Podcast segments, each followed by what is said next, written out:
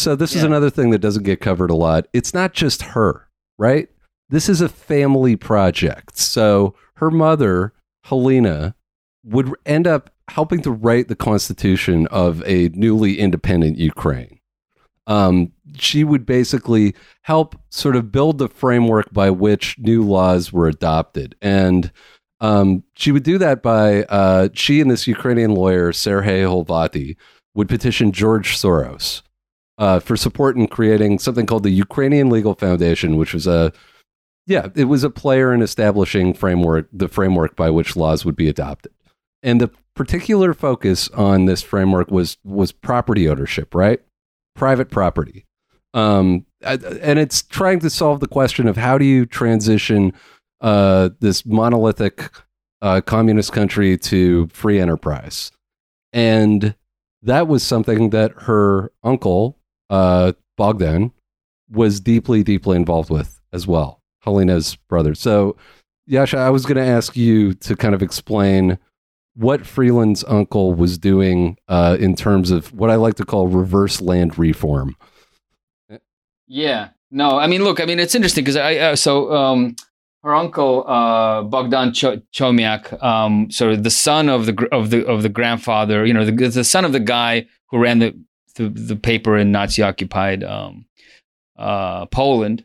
Um, you know, he he got into agriculture, right? So he was kind of in, in, in I think that was his I think that was kind of his um, uh, maybe part of what his education focused on. So he was, so, you know, he had, he had some expertise in agriculture, and um, in in the '90s, um, in the '90s, you know, he uh, went back to Ukraine, right, and um, began to work in various um, like NGO projects, um, some of them backed by USAID, to to privatize, you know, collectivized land. So um, the, yeah, then that's what he did. You know, and so that's what he did in the '90s. And there's um, to to to basically take land. So there's these you know collective farms that um, kind of stood around, and and and the people who used to work on them, you know, like own them collectively. And so the, thing that he was involved with was coming up with ways of actually taking that collective land and pri- you know, privatizing it, you know, breaking it up and um, and and and giving each each worker, I guess, their own little lot. Um, and it's so uh, yeah, that that and, and and he's and he's worked in and and he's worked in that field ever since. I mean, he's um, you know, he's I mean, I'm trying to look at I'm trying to look look at look at my notes here. You know, I'm trying to see like what what he said because I he's, he says it he says it.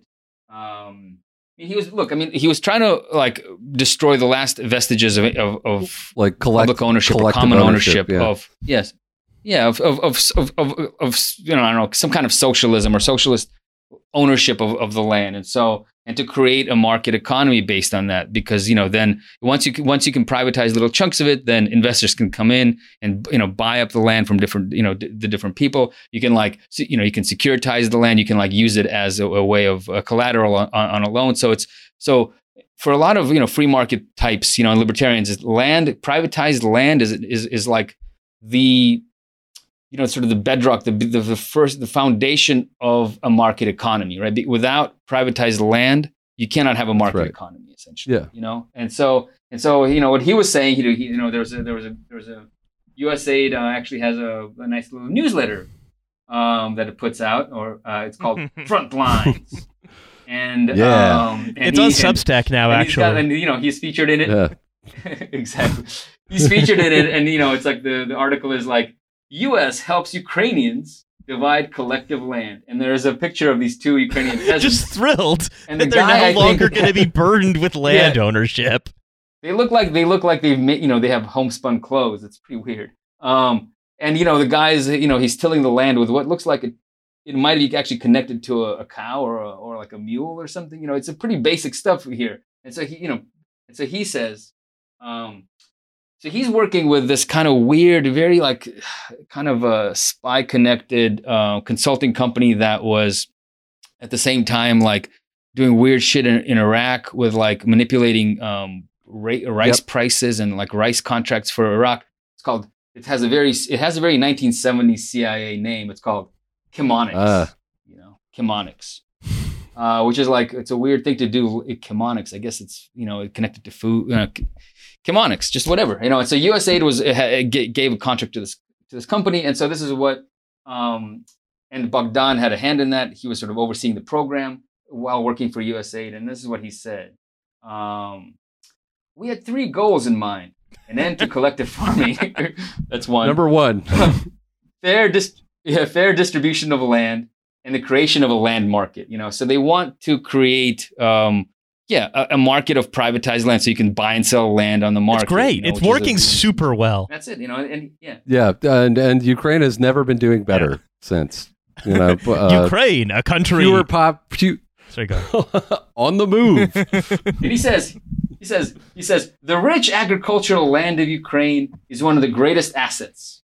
And helping to put those assets into the hands of its citizens is a powerful way to hasten the country's transition to a market economy, says Mr. Chomiak of USAID. There you go. Um, I mean, look, you know, I mean, just look. He's so he's and he's been in this business ever since. He's he runs a consulting uh, company that uh, helps foreign investors to invest in in agribusiness in Ukraine. I mean, you, I mean, he's right. I mean, Ukraine um, um, is you know is like the breast ba- is just it's like has it's a breast basket bread basket for um, for you know for the Russian Empire for the Soviet Union and which and you, it's it's the fertility of its soil. You know, it's is is is famous and sort of it's like it's and it's why you know uh, Hitler wanted to get his hands on it. You know, he saw saw Ukraine as the place that would grow all the food for um, you know this greater Reich that he would that he would that he would establish um, in Eastern Europe, and so um, it's it's been an it's a, it's a huge asset. He's right, and so he,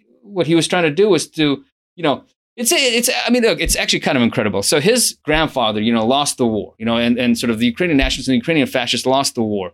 Uh, they and the Soviet Union won, and but they did, but the Soviet Union didn't win for long because one generation later, right? Just so you know, the dad uh, fled to Canada, raised these kids, and already and they already came back as adults to a kind of to a, a free Ukraine, you know, free of communist influence, to institute sort of the original vision that uh, the Ukrainian nationalists, the Ukrainian fascists had for the land, you know, and part of that vision was obviously not collective ownership of anything, uh, but privatized ownership.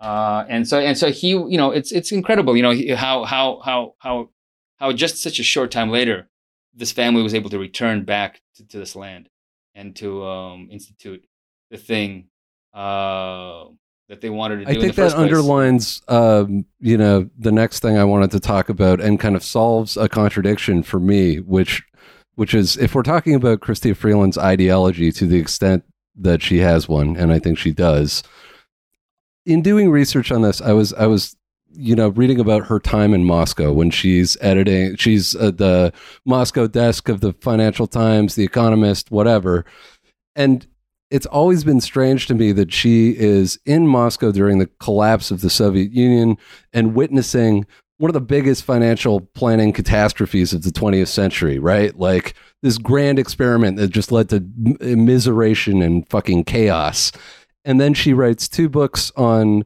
wealth consolidation in the elite class and learns precisely nothing, like believes in this free market that her uncle and her mom are working hard to make a reality in Ukraine.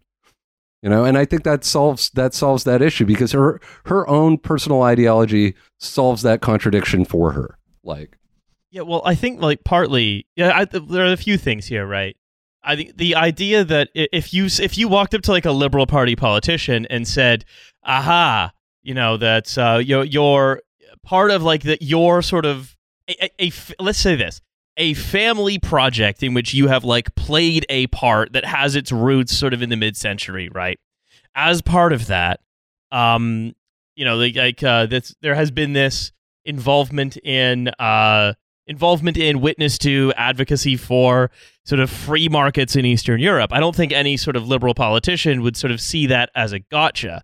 I think where it comes in, especially, is again what we talked in the previous episode about things that are unable to be inscribed on what Lacan would call the big other, right? Things that are that just sort of slide off common knowledge.